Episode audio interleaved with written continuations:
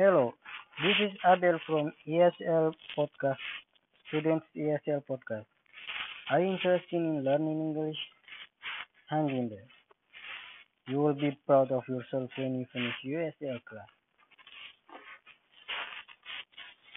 When I was starting my English ESL class, I used to pronounce words improperly and the students glancing at me. I was impressed and went to quit the school.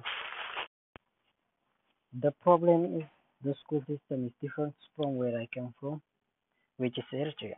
In Canada, students actively participate in class the same as the teacher, which is good for students to wise their mind.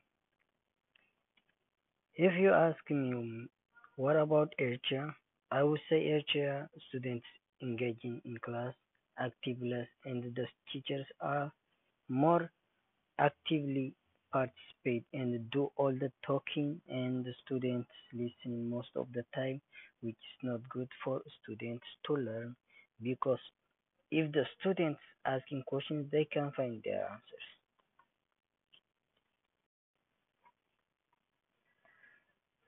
Other thing is that i found the difference in the here in canada there is a punishment called timeout if you are misbehaving. But in Eritrea there is punishment usually occupied by yelling and beating with sticks. That is